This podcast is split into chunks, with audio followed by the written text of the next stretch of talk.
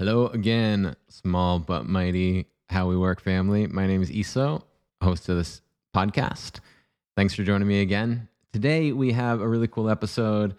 I always say that, but they are all really cool, I would say. All really good conversations. Today is with Emily Winston of Boichik Bagels, which is a very locally famous shop in Oakland, and now they have other locations around the Bay. I actually interviewed Emily years ago for East Bay Nosh. It's a local food-focused publication.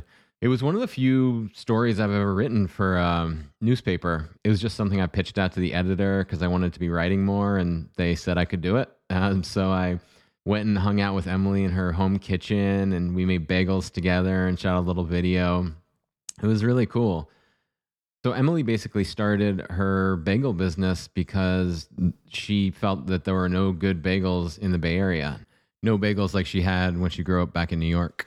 And she's since gone on to be really successful. She got a New York Times article. She had people waiting hours to get into her shop. She now has a shop in the South Bay and a huge $5 million factory where she also sells bagels out of. So she's really creating an empire of sorts around her bagel business. So it's been really cool to see her success over the years. And I wanted to reconnect with her just to kind of hear about her story and see how she's feeling about it and what happened and how she made it happen. And it was a really good conversation. It goes from taking an idea from the super nascent stage in an industry that you do not have history in. She's actually an engineer, to creating a large business. We talk a lot about how her experience of running the business has changed so much over time. As it gets bigger, she's more hands-off on things that she really feels are close to her heart. And that's something I think a lot about too, trying to hold on as a business grows. My business is nowhere near as big as hers, but as a business grows, it's so important to offload things, right? It's so important to delegate, but how much do you delegate? And if you delegate too much, do you lose the thing that you actually love doing? She's really inspired by the project she's starting and really inspiring to hear her story. So I hope you enjoy the episode. Thank you so much for listening. I love making these things, and I've been loving this process of starting this podcast, and I'm really grateful for people who take the time to check it out. So thanks so much. Can you just tell me kind of generally about your life, like what you're doing, story of Boichik Bagels, how things are going for you? Open question. yeah, I know. Go. Yeah. So I'm, born and raised in central New Jersey, Jewish. Ate a lot of bagels. So pretty much every Sunday, my dad would go out and buy a dozen bagels at the local shop, bring them home. On special occasions, if he was up in Manhattan, and on the Upper West Side, he would stop by Zabar's and H&H Bagels and bring all of that home. And that was special occasion super duper bagels. And so, I just grew up with that, took it all for granted, and eventually showed up in California and said, wow, there's no good bagels out here. This is really sad. So really kind of stopped eating them, but figured I'll just eat them when I go home to visit. My family is all still there. And then in 2010, actually shortly after I moved to the Bay Area, I learned the very sad news that my most beloved H&H had been shut down for tax fraud. And I was so distraught that I was going, might never have my most beloved bagel ever again, that I thought maybe I could try to make it for myself. So I just embarked on this quest to recreate my most beloved bagel. But yeah, it was just this obsessive hobby that continued on. I was really making bagels. It depends. If I got a B&I mic on it, I might make them. Eventually, I had a few breakthroughs and really at 5 years into it, had created a bagel that I thought was really good and really might be what I was looking for. Do you want to share any of your breakthroughs, or are they now, are they proprietary? Well, it's somewhere between proprietary and also I forgot. I'd say that probably one of the biggest breakthroughs came after I was starting to think about really doing this. And a woman I met with a pretzel business told me to go to the San Francisco Baking Institute for their 1-week intro to professional bread baking class. And I did that, and that was a huge eye-opener and definitely, some of the best money I've ever spent. Just in terms of things like paying a lot of attention to how long you're mixing the dough for was something I really hadn't given any thought to. And baker's math, for instance, that was totally new to me. And that was fantastic. And I'm like, how come no one told me about this before? This is great. What is that? Baker's math is this form of math where it lets you compare bread recipes kind of apples to apples really well across recipes. But the way you do that is you say, however much flour is in a recipe, the flour is 100%. And then you're basically saying how much of every other ingredient is in this recipe relative to the flour. So it's just like a ratio. Yeah, so it's all a ratio. So when you say like a ciabatta, let's say it's 100 pounds of flour and 80 pounds of water in something like a ciabatta dough. So the water is then 80%. Recipe, it would be like water 80%. Mm-hmm. Now it's flour 100%. And then there's, 2% salt and something else. And I don't know. It's just... It's a fantastic, I'm a math person to begin with. So I was just like, this is fantastic. Yeah. I love it. This is the best thing ever. Yeah. You're an engineer before, right? I'm an engineer. So I'm like, pass the math. And it's interesting. Math. It's so much different than other cooking too, where like, as you scale things up, like maybe the spices change, maybe the salt changes. You just kind of like got to play jazz with it a little bit, but yeah, it must be so nice. You're like, okay, I want to 10X this recipe. Just 10X everything, and I know it'll turn out. It can be not entirely linear. There's actually a lot of math-type people who go into baking. It's definitely the mathy people go into baking, and the more artsy people go into cooking. Mm-hmm. There's just, totally, you just have all, there's so much math. It's math, the ingredients, and then time and temperature. And yeah, it's funny because I hated thermodynamics in college, and I feel like now I use that. In a way all the time. Yeah But no, it was a bunch of I don't know, things just happened. It was just very strange, and I'd try some new idea and something would kind of click and it would work really well, and I'm like, oh, now this is good. I'm not even sure why. But it just kind of worked out. And then I got really freaked out when I decided to really go pro. I'm like, well, what if, because I don't really understand what I'm doing.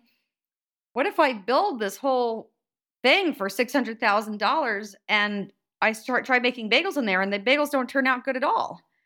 Then what? I have, it's going to be completely different equipment. The air will be different. The refrigeration will be different. Everything will be different.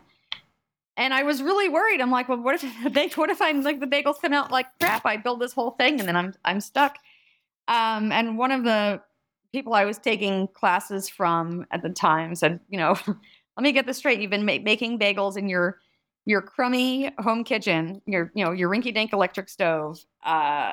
And you're afraid that you're going to get professional bagel equipment and it won't be good. And it's going to be worse. Yeah. Totally. Yeah. That is that's good feedback. Yeah. That's great. Totally. And I'm like, yes, that's it. She's like, well, have you considered the possibility that maybe they'll be better? Uh-huh. And I was just dumbfounded. I'm like, no, I have not considered that possibility. And the kicker was that they were actually way better once I got things all in a little bit. And really the first bagel to come out that I baked in the shop before we opened. And I was so nervous because I was really prepared to be like, well, we're going to get all this construction that took a year and a half. My architect told me it would take 4 months. It was a year and a half. Finally getting close. I could finally start baking. I'm like, well, now it's going to be probably like at least 3 months for me to like dial the recipe in. I just couldn't even imagine how this would be easy. And the first bagel to come out of the oven was like totally okay. And I like just like kind of collapsed on the ground. I'm like, okay. And it was just minor tweaking to get it to be great. That was the biggest surprise was how easily the bagels came once we got the construction done. And that was like your biggest worry, and everything else was harder. It was like, okay, well, the bagel's good. I think we're going to be okay. Yeah. After a year and a half, borrowing money, spending all the money, being close to running out of money, and still not knowing if the product was going to turn out okay. So that was a very relieving moment. What do you think made you take that leap? Because, it wasn't a logical next step, certainly for what you've been doing before. Had running your own business been a dream you had, or like what was the kind of impetus? It, Well, mostly it felt like it just needed to happen. Partly the work I've been doing, and my aunt was supposed to retire and hand over this really boring energy billing for real estate business, which was all math and programming and stuff. And then she was kind of backpedaling, and I got frustrated. Then I was like, oh, let me just look into this and it'll be fun. But I do like the idea of having my own business. I always did, but it feels more like I grew up playing all these really nerdy games like SimCity and Civilization. And to me, this is what's so fun. Like, it's building. I just like to build stuff and it's cool. And like owning my own business, you know, I'm building stuff. It's just been such a trip. And actually I get to do even more of that now, because now we're kind of turning into a baby empire, which is really fun. So it feels like I'm taking, you know, looking at the map and I'm plotting where to send my bagel armies to take over more territory, sort of thing. And we're gonna spread good bagels across the land with our banners held high. So it really does feel like that, and I'm allocating resources, and it's just a trip. It really does feel like I'm playing like Civilization, but I've got like I'm the bagel culture. Blaming people to take over the globe. That's just fun. And I'm always doing something different, and I'm doing marketing, and we're doing all kinds of stuff, architecture, and I'm engineering, and I'm improving bagel technology as I go. And, it's been a pretty neglected field. Definitely has not attracted a lot of high tech people to it in the past. So there's room for me to like really do all this stuff, and which is just so fun. It really is. I feel very lucky that this kind of happened to me and that I went with it. But at the time, it was really scary. So after 5 years, I had this recipe that was really good, and friends told me I should sell it. So I got into the food entrepreneurship scene in Oakland, and I started networking, and I got invited to the Eat Real Festival. And so I got the cottage food license, because another thing that instructor said to me was, that's nice that your friends are eating them when they're A, your friends, and B, eating them for free. But how about people, who don't know you personally paying you money and saying they're great? And I said, that's a great point. We should find out. So the point of the cottage food license was just to find out if people wanted to pay me money and come back for more. And immediately the answer to that question was yes. So I didn't want to pursue it further, because it was about 7 hours of work spread over 2 days to make 9 dozen bagels, and then have to clean up all the seeds from everywhere. I never wanted that to be the actual business, but it was just the proof, like, okay, I think this is, very much the minimum viable product, and this works, and people want to pay for it. So, really looked at all the numbers of what it would take to build a real shop, because I said, I don't want to do the whole commissary kitchen, basically a scaled up version of my house, because bagels really are the kind of the redheaded stepchild of the baking world. And they just want very different equipment. Everything is just different. So no commissary kitchen had, something that was good for as a bagel setup. And I don't want to do this if it's not efficient, because I'm an engineer and I want it to be efficient, and I want to get a machine to roll the bagels, because I was already developing carpal tunnel problems from just rolling 9 dozen at a time. So it was just like, okay, am I going to do this? Am I going to take this, $600,000 leap off a cliff and put everything into it and hope for the best? It was really scary, but I decided, yeah, if I don't, I'm going to, kind of kick myself forever and wonder, what if? And I'm like, well, worst comes to worst. The ultimate backup plan was I have to just, go back to my parents' house with my tail between my legs and, go crawl into my old bedroom. And they have to take care of me. Yeah, I've thought about that, actually, like when I was first starting my business, and still sometimes it feels like maybe this will happen.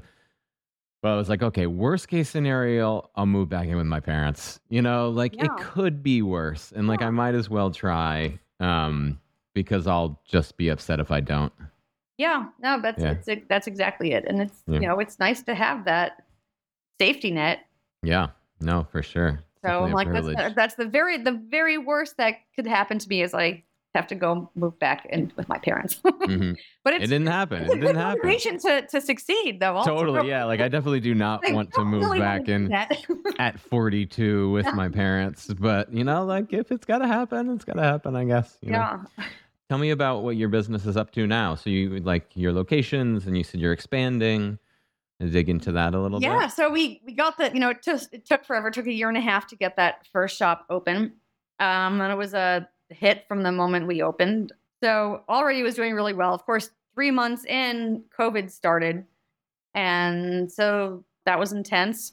And I figured, I'm like, I just got this thing open and off the ground. Like, the last thing I want to do is close it and, you know, send all my employees home, and especially the people I've trained to bake. I've got all these great bakers going now. I don't want them to leave. So I'm like, all right, well, if we don't have to close, we're not closing. And no one got sick until much later, when it was, you know, not a big deal to just stay home for a week or so.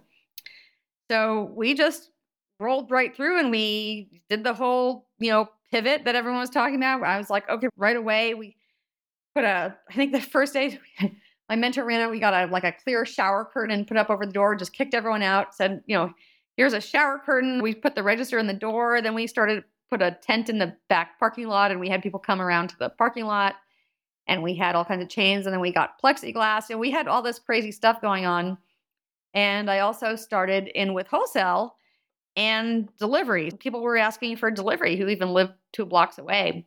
My very original business plan with this was that I would just have more of a wholesale facility, and the whole thing would just be delivery. So you could sign up for a weekly bagel delivery, and we'd drop it on your doorstep.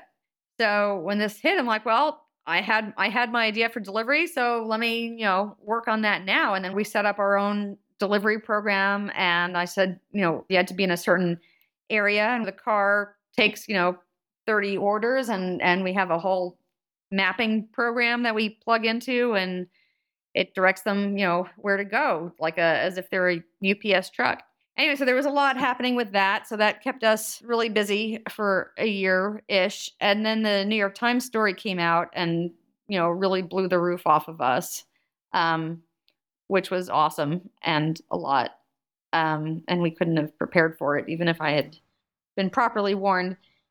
And that was the lines, like it was actually 2-hour-long lines that first week. Wow, totally, that is impressive. Yeah, it was. And stressful. It was stressful. I was putting up signs like it was Disney World, saying, you know, about 90 minutes from this point, keeping them up onto trees around the corner. It was wild. So with that, and then of course that did peter out, unfortunately, but we still were left at a higher plateau than we had been. With my original business plan, I had done several projections. I said, you know, what's the very worst? Like, how one of the things the instructor was big on was like, what's the minimum, you know, where's your break even? Well, how badly can the business do before you are, you know, shut down? What's the sustainable break even point?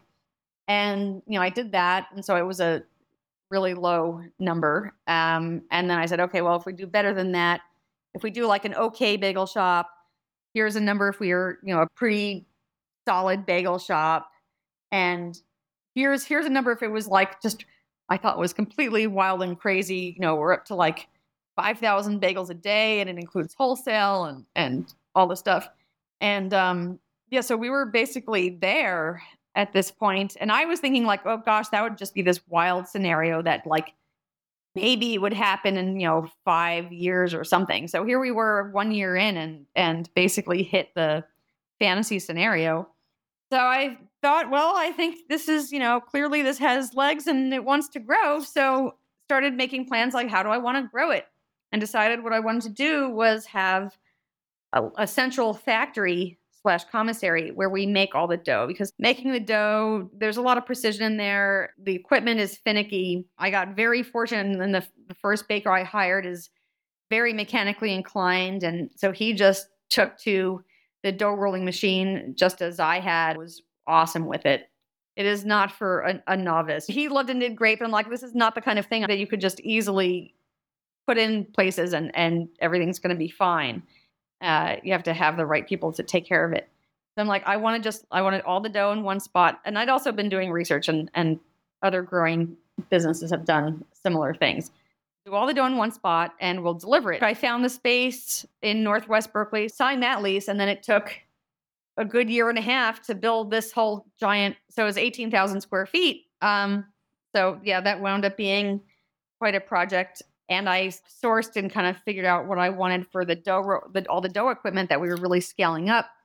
And then in the meantime, I had gotten a really fantastic, wonderful operations guy.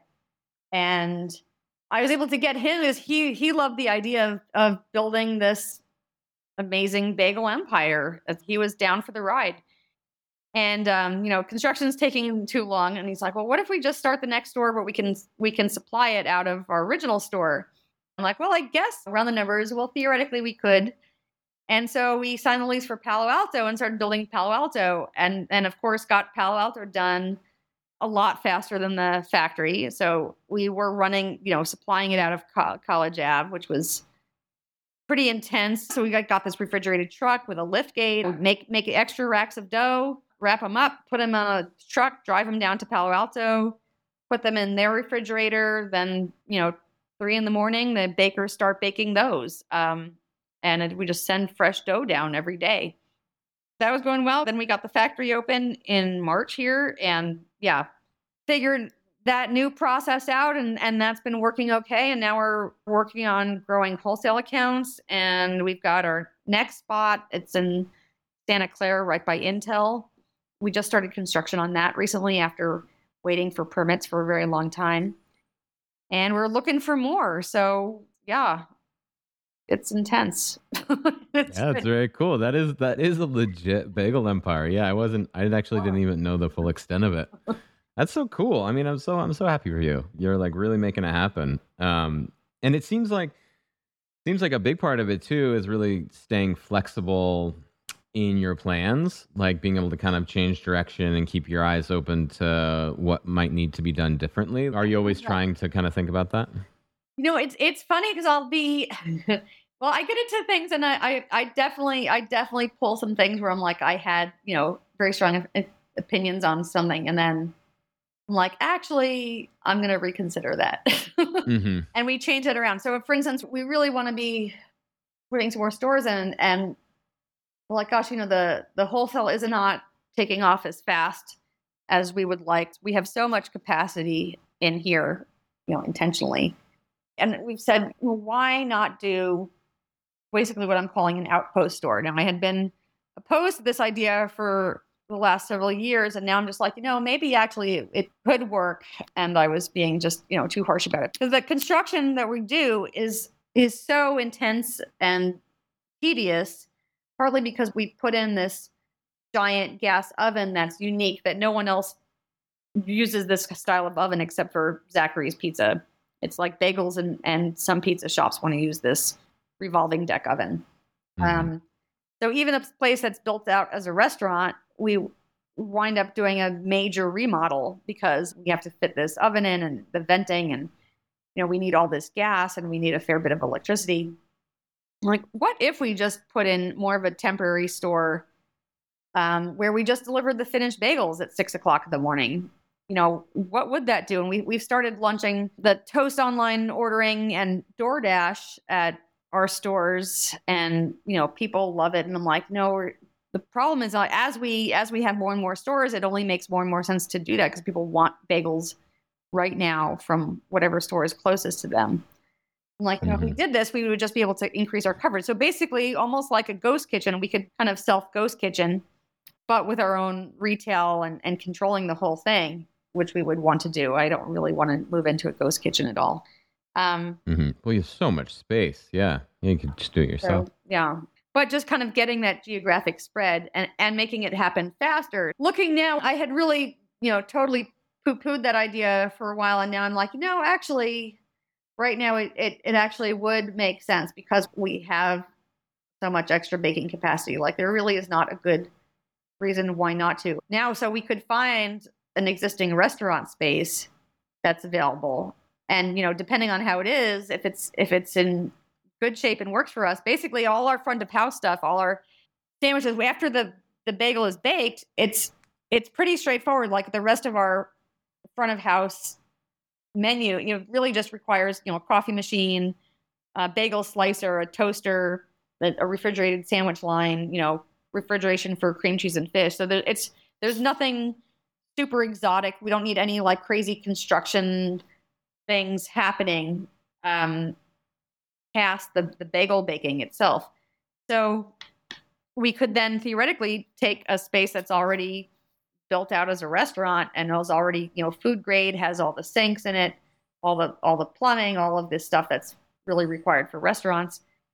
And then, you know, move in really fast. And, you know, maybe take, you know, not have to take a 10-year lease. Maybe it could be a 5-year lease or even shorter if we can just move in and redecorate and not have to do any actual construction. That could be pretty awesome and let us grow faster and put our fair baking capacity to work. So that's a very new idea, and that's been definitely a pivot. But it's fun. I like it, and maybe this is why it's been working out so well, because I like thinking about these things, and I'm happy to reconsider ideas. And it's like we can always do something better, and let's think about something different that we could do. As long as we're able to serve super awesome bagels, that's the important thing, and we want to make them more widely accessible. And as long as we can keep the quality, I say that's the plan. Let's just grow and get more awesome bagels out there in the world to be enjoyed.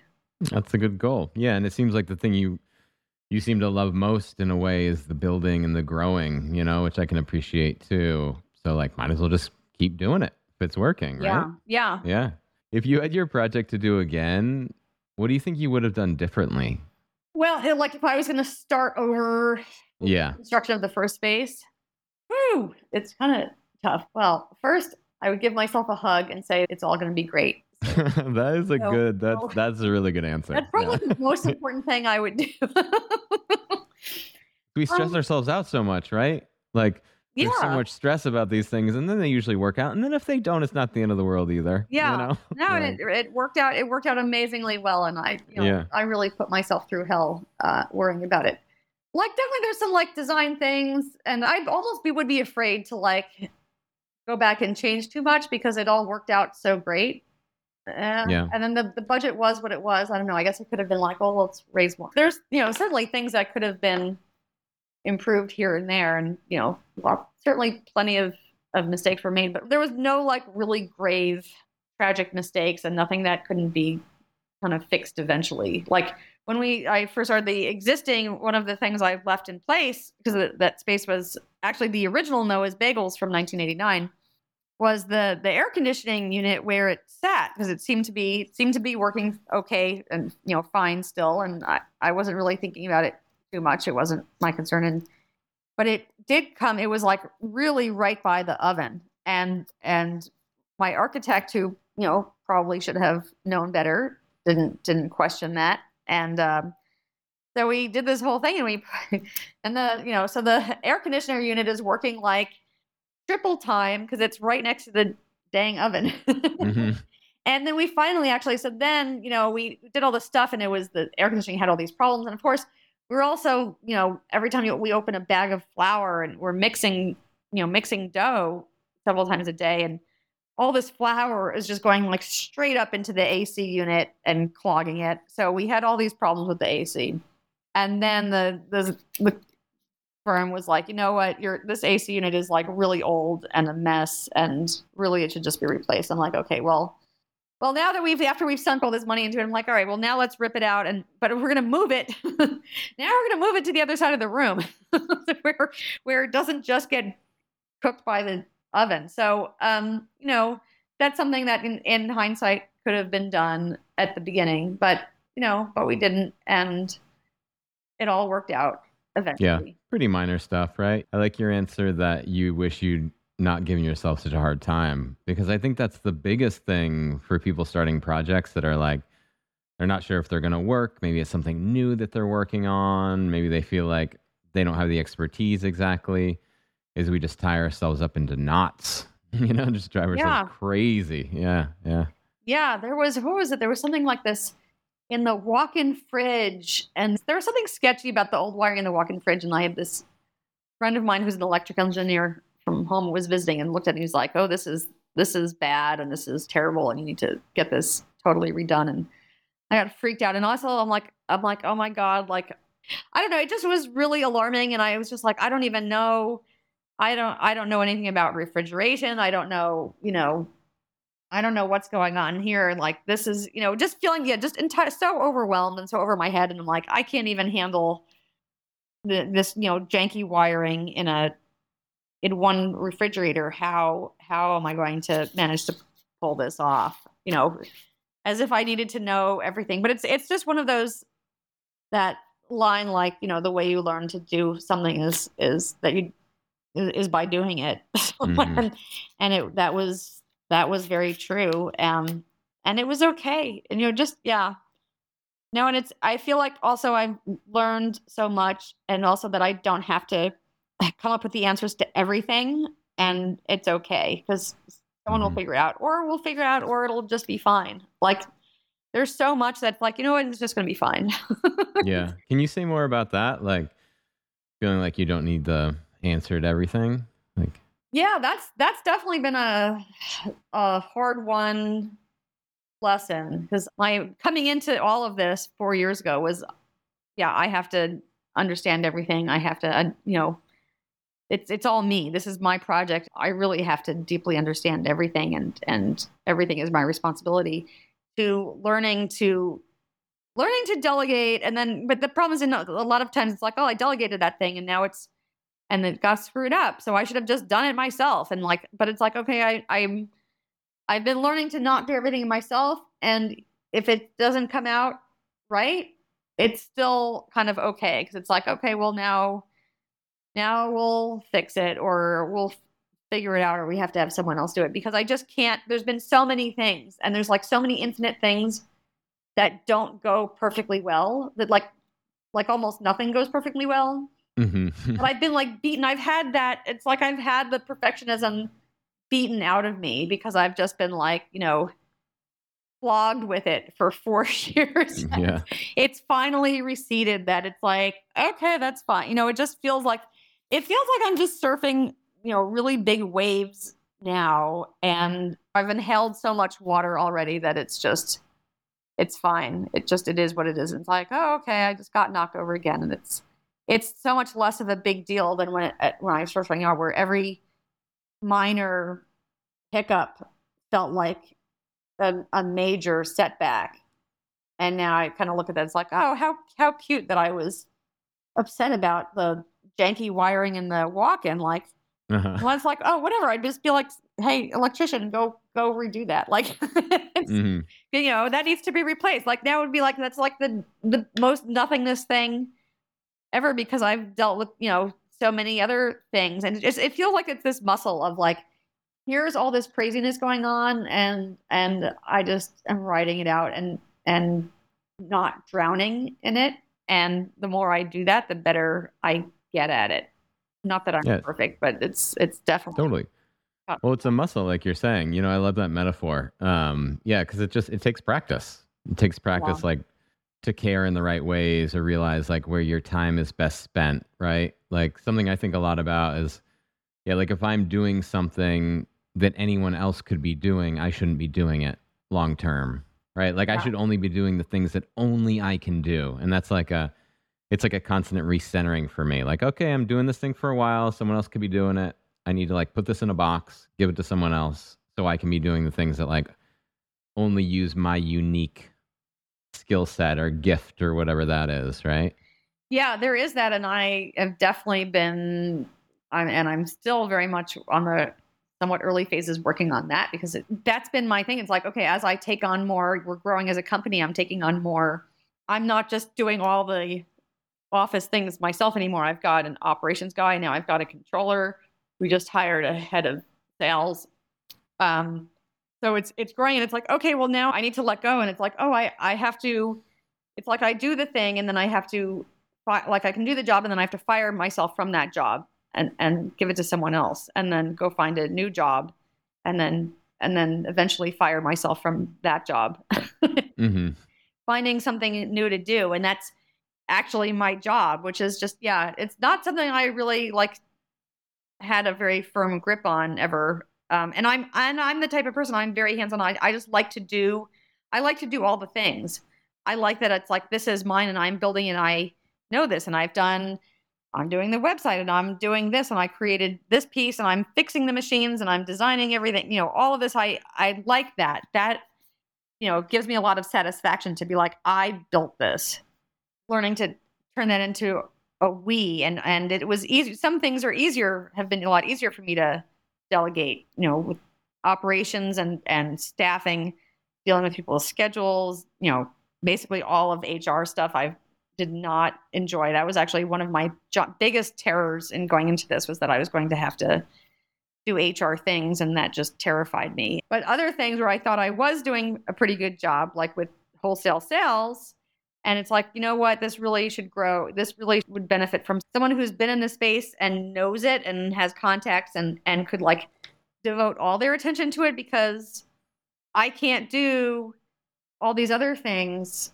Because we were just like, okay, but I need to build wholesale sales. And it's like, well, I don't really want to be calling people cold. And this is not my strong suit. This would really benefit from having someone who's really great at it and could put all their time into it, and I could go off and work on other things that I should be doing. So, but that was a tougher one.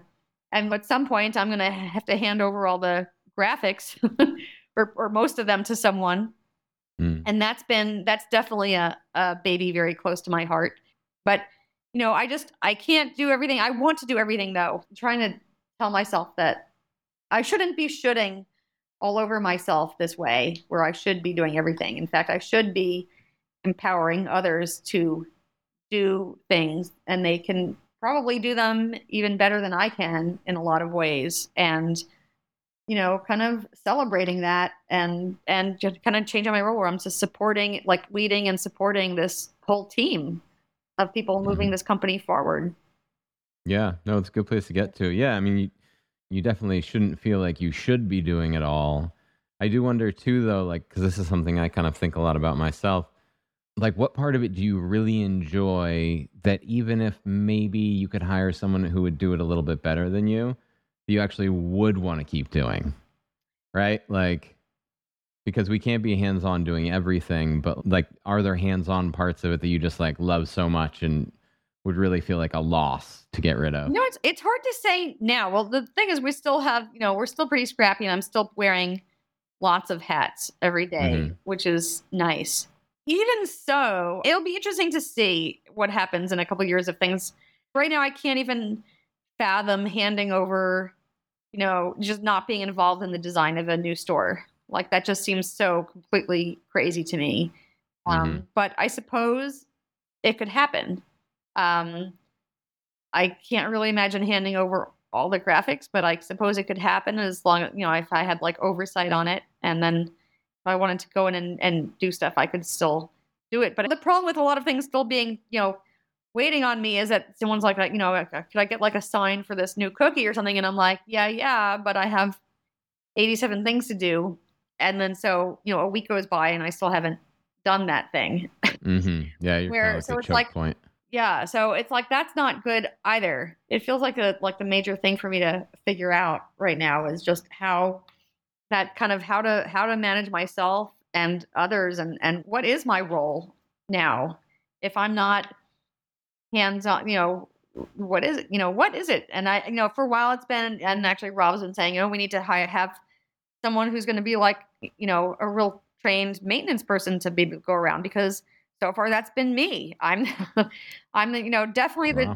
the chief cook and bottle washer. It's like, something's broken, I go down, I'm on the ground, you know, with a flashlight trying to fix it before we call anyone. And it's like, well, that's only going to work so well, especially because we plan on growing from this geographic area. So like, clearly I'm not going to be hopping on a plane to try to fix someone's toaster. So there's things I need to let go, but I actually love that. And to me, it feels like, you know, I actually, you know, still, I feel needed and like, you know, useful. I'm so much, you know, just on the computer now. So it does feel, you know, I get to feel like I'm making a real concrete contribution when they're like, something's not working and I can, you know, run over and fix it and feel like, oh, I really, you know, did something good for the team today versus, you know, just email, even though everything is important, but it feels good. I just, you know, it's something that I just really enjoy, but I could just do that sometimes, but I'm not, you know, I really should not be the only maintenance person in this growing concern. Because that's not a, you know, is it the best use of my time? No, probably, but it does come in useful, but I shouldn't, you know, yeah, it's just, I don't know. It's figuring out this balance and it's interesting and it's tough. It feels like I'm getting like less connected to what's really going on because I am. I'm even like, I'm in an office now. Like I used to for, you know, 3 years I was, you know, the desk was, you know, tucked behind the oven and the kettle. And I was just there, even though I was on the computer a lot of the time, but I was just, you know, literally in it and overhearing, you know, everything and just in there. And now I'm, you know, off in my office and I don't know what's going on in, you know, out on the floor and then two other locations. So, yeah, it's all really interesting. It feels like a lot of growth. It's a lot of, you know, definitely a lot of stuff and like reading, like learning how to delegate and how to be okay with it. Yeah. Yeah. And I think really like the seed of what you're talking about, right, is staying connected to the thing that you started. And yeah. I feel like that's a real challenge for anybody who starts a business, especially if it's so successful like yours, like it very quickly becomes more efficient for you to be less and less involved day to day, right? Like there's someone else you can hire who can do all these kinds of little jobs that you were doing before. And so it just makes a lot more sense for you to move out of them. Like it makes logical sense, but the farther out you move, the less you feel connected to this thing. And like, if you're not in the shop every day, you start to know less about it and the people there start to know you less. Mm-hmm. And so it's this push and pull, right? Between like, yeah, if you want to grow this thing, many, many locations, like you need to step out, but maybe the challenge will be is like, what kind of daily things can you hold on to that will still make you feel connected to the business, even as it grows?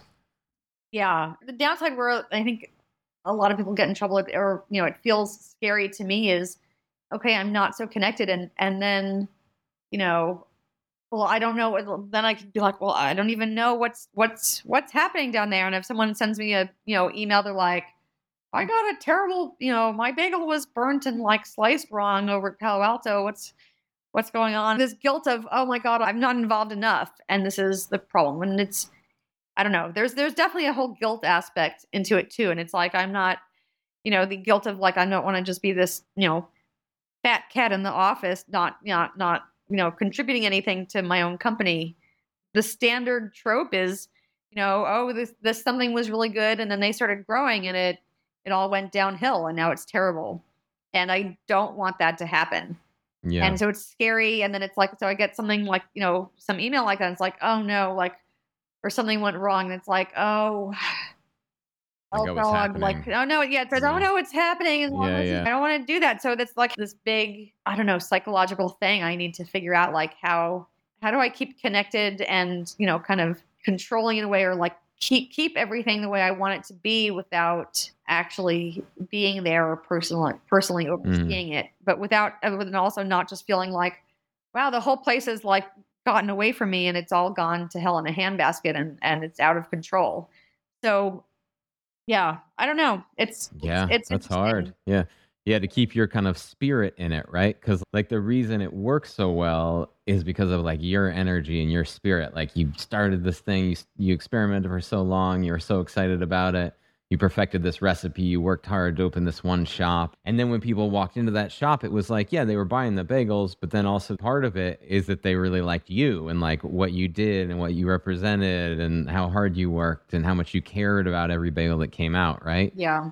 So finding people as it grows that have that same kind of love and spirit for it, I don't know. I think it's hard. I mean, I think like staffing is the hardest thing that I've run into with my business. And like, I don't even run a place that has like a lot of locations or like a lot of kind of like floor staff, but just like when I'm doing something myself, it feels very straightforward and I can do it the way I want to do it.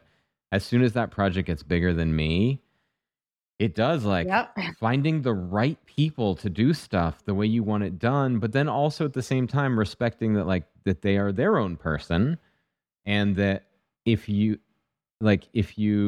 try to make them do it exactly how you would do it, they probably won't be as inspired by it, right? You need to kind of like realize the thing that inspires them about it, or maybe, you know, maybe they would do the design a little bit differently, but like they'd bring their like artistry to it. And if you let them bring their artistry, it will actually be amazing, maybe in a different way than you would have done it, but like that same kind of spirit. So kind of like letting other people's spirits run. Yes. But it's a hard, I don't know. I feel for you. Like I can't imagine all that staff in those locations. Like I would stress me out. Yeah. Yeah, no, I'm really impressed. Well, yeah. I don't know how it is. I just, you know, and I don't want it to turn into some soulless chain. Yeah. Like, how do I create this culture that really grows with the company, and how does it retain its soul, and how does it, you know, outlive me? Because, you know, the awesome thing about growing it to, you know, such a size is that it's like I actually took my first vacation in 5 years. A couple months ago, for all of 4 days, I went to Cabo. And it was like, wow, I'm actually like, I didn't take my computer. It was really the first time in since we opened that I took an actual vacation. Yeah. And that was really scary. But everything was fine. Even the things that weren't fine were fine. And it's because like I don't have to be there. And that's the nice thing about growing. It's like, and there's always, because things happen to everyone. People have things happen, and then if the team is good and everyone can step in for each other, then it's a lot more resilient and stable, which is nice versus just being, that's the downside with it. Like, you know, my natural state is I want to build, you know, do the whole project myself. Like, and I can do an awesome job. I'm just thinking about like really early on, I'd make like super elaborate dioramas for, you know, grade school stuff or whatever. It's like, that's, just leave me alone. I'm going to do my own thing. It's going to be magnificent, but it's all me. I don't want anyone else touching it. But you know, with that kind of business, you know, you can't take a vacation, and if something, you know, you can't take any time off, because it's like, if I'm going to, you know, personally bake every bagel, then there's no time for me. It can't ever grow bigger than me. So it's like it has its good things and it's also its bad things, and if something were to happen to me or I'm dead now, the whole thing is gone. Because if it's just me, I want it to grow bigger than me, but not lose a spirit. But not fall apart. Yeah. Think about it in kind of a little hippie way that I think, you know, like you have so much energy, right? So as the thing grows, if you try to spread your energy throughout all these different places, it's going to get weaker, right? You'll get kind of diluted. Like, what if you almost empowered someone at each of the locations to really make it theirs, right? It would still be your company, and it would be doing the same thing, but really, like, you walk into a independent coffee shop and it's like got so much character, right? Because the people there feel like this is my thing that I'm creating, and there's that energy behind it. Like, I wonder if you could find some middle ground where it is your company, but then also empowering all these individuals to really make it theirs. Or maybe they even have like a percentage ownership in each one of their locations, right? Because that's the way I think that it like stays, that it kind of stays powerful. Yeah, no, I've thought of that. It's tough with the bagel baking, because that's been a real challenge to keep that consistent and to try to keep that tight. I don't want to ever say never. We're not looking at franchising right now. There's either get into where people are just doing all kinds of, well, if it's loose, then they're just kind of rolling and doing whatever. If it's really tight, then it gets soulless, because everyone's just doing like exactly what the book says, which I guess can go well, but I don't know, that doesn't appeal to me. And then you're just threatening lawsuits. There's too many. It takes lawyers. A lot of control. Yeah, to really do franchising, you're using a lot of lawyers to do things, and that doesn't appeal to me very much. Right now, we're keeping it pretty tight, but also we're still really new. So I you know, I'm learning that I don't want to say never, that we would never do such a thing. What we currently have doing is that we've been big on promoting from within. And when we make someone a unit manager, they really have a lot of control over the store. It's like they are running that store. They don't get to just make different, you know, menu items and whatnot, but they have a lot that they have power over. Mm-hmm. So, and that's worked out really well so far. And it's, you know, and Rob is awesome. He's like, build your team and build them up and, you know, get more, you know, train people and supervisors. And then they, you know, the nice thing is as a growing company, we have places to, we're now having places to promote people too. It's really cool because I think a lot of people, you know, you take a job at a bagel shop and you're not necessarily thinking of it as a career, but we're actually having career people with us in a way, because it's like, look, you started, you know, making sandwiches and then you became a supervisor. Now you're a unit manager and you're salaried and you're, you know, this, and we're growing more and you're going to train other people to do these things. How do we promote a culture of caring? I have a big thing. I say, you know, we're mensches. That's the big thing. The Yiddish word, it's really like you're on the ball, you're caring, you're seeing things through, you're just an all around good person. But there's that care. And I feel like the care just makes all the difference. And changes everything. And yeah. And like, how do we, you know, and that's, you know, I've been, you know, delving into the whole like management library of all these things, like how do you, and I've been asking the question, like, okay, if I'm CEO now, like, okay, what does that mean? What is my job? And apparently, like, that's the answer I've been getting is one of my jobs is to be in charge of the culture. And like, okay, how do we make it I want it a culture of caring, of learning. I want people to feel empowered. Like if they have an idea that something could be made better, like, you know, it'd be great if we had a shelf over here or whatever, like, yeah, we can, you know, speak up and do that. And let's, you know, we can make things better. And, you know, very much the Toyota way, we can make things a little better all the time. And we can learn and we can grow and we can be good people to each other and our customers and, you know, good citizens of the world and all of these things and turn out an excellent product. And, you know, that's all it needs to be. We're making bagels. People love them. We just need to keep our standards high and be good people and be good to each other. And, you know, I feel very much like the campsite rule, like a lot of people aren't going to be spending their whole careers here, but that's okay. I'd like to think that they've learned some things and are going to be better off in the rest of their lives because of it. And, you know, leave here with pretty good memories. So I don't know. It's just, I have this vision of like, I want it to be awesome to turn into this really, you know, happy kind of kumbaya thing. And it's just like, okay, how do I do that when there's so many people in, you know, management stuff and you look out at the landscape of businesses and so many of them are apathetic. So how, you know, how do I make that turn out well? That's the challenge. That's what scares me now more than scary wiring. Like, wiring, I just call an electrician and tell them to fix it. This I can't really outsource. I got to figure it out for myself. Yeah. No, I mean, I don't think anybody has the answer, right? But it's like, I think you're starting at a good place. Like, that was very beautiful. Your kind of goals for the space and goals for people who work there. Like, I think if you're starting at that foundation, like, that's a really good foundation to start at. You know, like, another place where someone could start is, okay, my goal is to make as much money as I possibly can at this thing before I can sell it. Sure. Right. And like, and you're starting at that foundation, that culture is probably not going to be very good because the person at the head of it doesn't really care, but it's clear that you're really interested and care a lot about creating that culture. So, you know, it seems like you got a real head start. Yeah, no, I hope so. I hope so. That's the big thing. For so long, it was just technically like, can I make this great bagel? And it's like, okay, I can. And now it's, you know, then I was like, okay, can I scale it?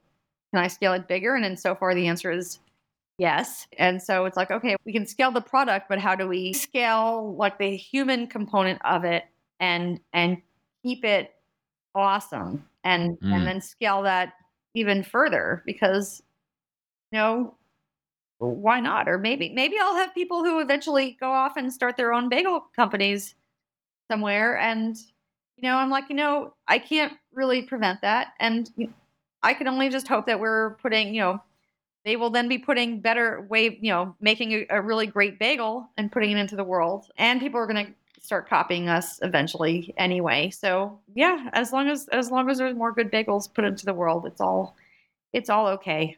It's all good. Yeah, it's a good way to look at it. Can you tell me about a typical day for yourself these days? Like, what do you really do each day? Oh, well, I'd say, so, all right, so I still live above the store in college. So I'll get up, I'll generally go downstairs, and so I fix myself a coffee from the shop, maybe have a bagel, and usually then head over to the plant. So I've got my office here. So I'm really at the plant, you know, 90% of the time now. And it's a lot of it is computer, but then there's stuff. So there's, you know, there's the 8 million emails, but there's meetings, there's, you know, things. It's like, okay, we're going to go look at new potential spaces. This is why it makes it still really fun. There's, you know, cause there's, okay, we're going to go look at spaces now, or now we're going to go check on construction now, or I've got some actual R&D projects in the works, or like some various ideas for future things. There's actually, I've got some long-term engineering projects. So there's like a lot of different pieces, but I'd say the main thing is I'm now like mostly in my office, which is not very glamorous, but I've now got an office where I can meet with people in it and stuff. And we're not next to a boiling pot of water, which is kind of nice. It gets splashed every so often. So, but no, there's a lot of, I don't know. It's like, it really varies a lot, but I'd say the common piece is me being at my computer, which is not the most scenic. Well, I mean, it's necessary though. That's well.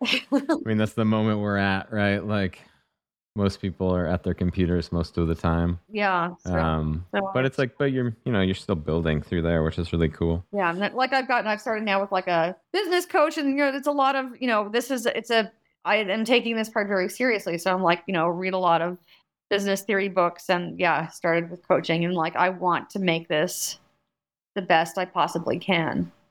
So, you know, really kind of investing in building this right. And not just, you know, half-assing it. Yeah. No, it's cool how intentional you're being about that. I can see like the engineering background in your approach to this stuff. Seeing this problem and then kind of approaching it very methodically. You know, like, okay, I want this good culture. I don't have this skill. Business coach, books, kind of like moving in that direction. I think it's a good way to do it because I'll just speak for myself. I think I do it a little bit more, have done it a little bit more haphazardly and like, learned a lot more from my mistakes probably than I needed to, and probably learned a lot less than I could have. So I appreciate that. I appreciate like the intentionality, you know, that you're bringing to it. I'm like, God, I know nothing about how to do this. Yeah, totally. I'm so serious. Yeah. It's like, I know that I don't know what I'm doing, and I would like to, you know, do better. Oh, actually, I will say, it's a good place to start. Another place you could often find me. I'm very, very excited about this. This is very geeky of me, but we had, I've got like a tool workshop in the plant. So now I've got it like, stocked with all kinds of things so I can, because I want to be able to prototype stuff. And so we've got some metalworking tools. I've got lots of hand tools, and yeah, so we can build and we can fix. Yeah. And I encourage my staff to get into that too. So tinkering, that's one of my favorite things to do. And so I brought that to the party. It's like, good. Now we have a workshop, and people are, and bring in, if they want to bring in their project from home and use our tools, that's fine too. You know, go for it. That's very unique. I like that. Yeah, because I think in like the food roll off, and it's like, oh yeah, this piece of equipment doesn't work the way it should, but that's what we got. you know, so everyone just uses it for years and years and years. But I do love the idea of like, oh, this oven isn't exactly right. We'll just like build the new piece in our metal shop, you know? Yeah. And that's so cool. What we do. Yeah. It's so cool. Yeah. Very like a lot of agency in that, a lot of freedom in that. Yeah. I feel like that's where I that gives me so much pleasure, and it feels so good. And like, that's part of, you know, building this business has been like, oh my God, like, wow, this explosion of agency. Like I've, you know, built this thing. It's been wildly successful. Now we've got, you know, 2 more and all of this stuff. And yeah, trying to pass that on to my staff. Like, you can do this, you can pick up a power drill. And I think, especially for women who are not taught that, you know, they can go ahead and do all these things or weren't really shown the ropes. I feel like I'm being a role model in some capacity. So I'd be like, we can fix this. We can fix this ourselves. And here, you can fix it too. Here, pick up a hammer. Let's go. Let's go try this thing. And I tell all the time, I'm like, I got an experiment. Let's try it. And we'll see if it works. And if it doesn't work, that's fine. If it does work, then maybe we'll do something with it. But it's okay to try and experiment. Yeah. Yeah. It's a nice message. You know, the person running an organization so much sets the way people feel about being there, right? So like, if you're kind of setting this example for people of like, they can do anything, having all this agency, really welcoming, like clearly caring a lot about the business. Like, I think that really bleeds out into the way people feel about being there at all. Okay. Can you finish these sentences? I love building. I wish I had a macaw. That's a good answer. I wish I hadn't. Beat myself up for so many things. That's who I am, and that's how I got to be me. So no, you know, that is literally the same answer that the person I interviewed before you gave. Like, basically, you know, I think that's a big one, actually. Like, I don't think that's lame at all. I think that's the biggest thing about being a human is we're like so hard on ourselves. And often, like in your experience about like worrying about starting the business, like often it's all for naught. Like, we shouldn't have been so hard on ourselves. Like, it wasn't that bad. So actually, I think that's a really good answer. Yeah. I'm most proud of. Oh gosh, this whole thing. The whole thing. I'm so proud of this. It's just like the whole thing in its entirety. I don't think I could like single any piece of it out. That's cool. Now I'm going to ask you a question, and it's totally okay if you don't answer it. Okay? Okay. But I think this is something people are really curious about. How much money did you make last year? Well, so I'm not actually even sure yet because my accountant hasn't finished the taxes. I'm in this very strange place right now where I'm kind of simultaneously making a lot of money and no money at all. And I don't actually know. Yeah, this is a weird answer and a kind of comment. So part of it is like the business has done really well, but then we plowed, you know, basically everything went into construction and more for the plant. So I actually didn't pay myself anything, but I'm still waiting. I haven't actually gotten the tax bill. So I don't know if I actually wound up. Actually, so I don't know. This sounds so crazy, but it's I'm in this very weird. It's a very new place with money right now, which is another thing I'm learning because it's like money feels very different now that I've been, you know, taking in, you know, $1 million loans and writing, you know, several $100,000 checks to contractors. It's the relativity of money has changed dramatically, but so. Yeah, so technically I actually didn't pay myself anything last year because all we did was shovel money plus more into the plant. So it's like I don't even know. So, well, anyway, that does seem weird. But that's a fair answer. Yeah. I mean, I think actually like a lot of business owners are in that spot where like they're not really sure what they make and like they're making different stuff all the time and it's coming from all these different directions. I think the reason I want to ask the question is that one, people just think about money all the time, right? But no one ever talks about it. You know, it's like this like super taboo subject. But also for the kinds of people I'm interviewing, like I think for people listening, like they have no concept of what you make as a business owner, you know? And often I think they probably assume you make a lot more than you make. Like, I think people probably assume I make a lot more than I make. Mm-hmm. I just think it's just an interesting thing for people to kind of know about. I've been interested in personal finance for like since my 20s, which has helped with all of this. It helped that I had a piggy bank to raid to build the whole. I wish I had. Yeah, I wish I had opened a Roth IRA in my 20s. You know, like I really. Like, well, I've been pretty good with that. Well, like, do you follow Ramit Sethi? No. Or you should listen. He's great, and you would love him because he's. What's his name? Ramit, RAMITSETHI Sethi. He's awesome. He's big on personal finance, and then he has a podcast. He even has a Netflix show right now, but the Netflix show is a little low. But anyway, he's just big on like, let's just really talk about personal finances and you know, it's important and we should talk about it.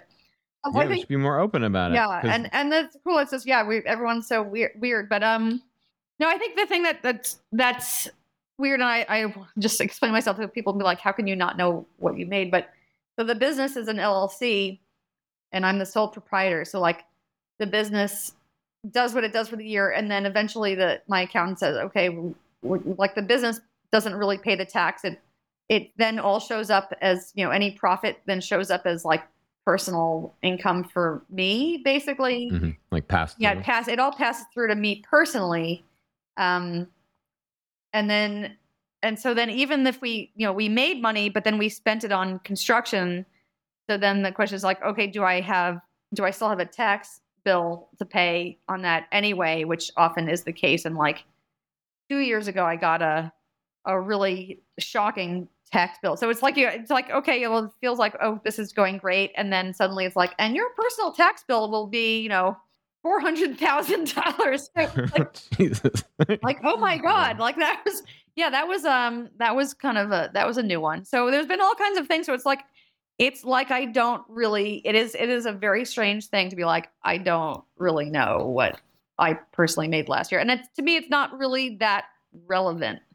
It's very strange. The money has gotten very odd in my world. But all I really care about is how is the business doing? Is it growing? You know, because I've been in it 110% since the beginning, and like it's just me, so that's fine. And I just, you know, I'm pouring everything in, and to me, I don't really have a real sense of separation between me and the business, even though we are technically separate entities, but it's weird. So mainly I just have, as long as the business is doing okay, I feel good and I can, you know, not worry. I don't stress about money personally right now. Plus anything I spend personally is like nothing compared to what we have to spend in the business. So.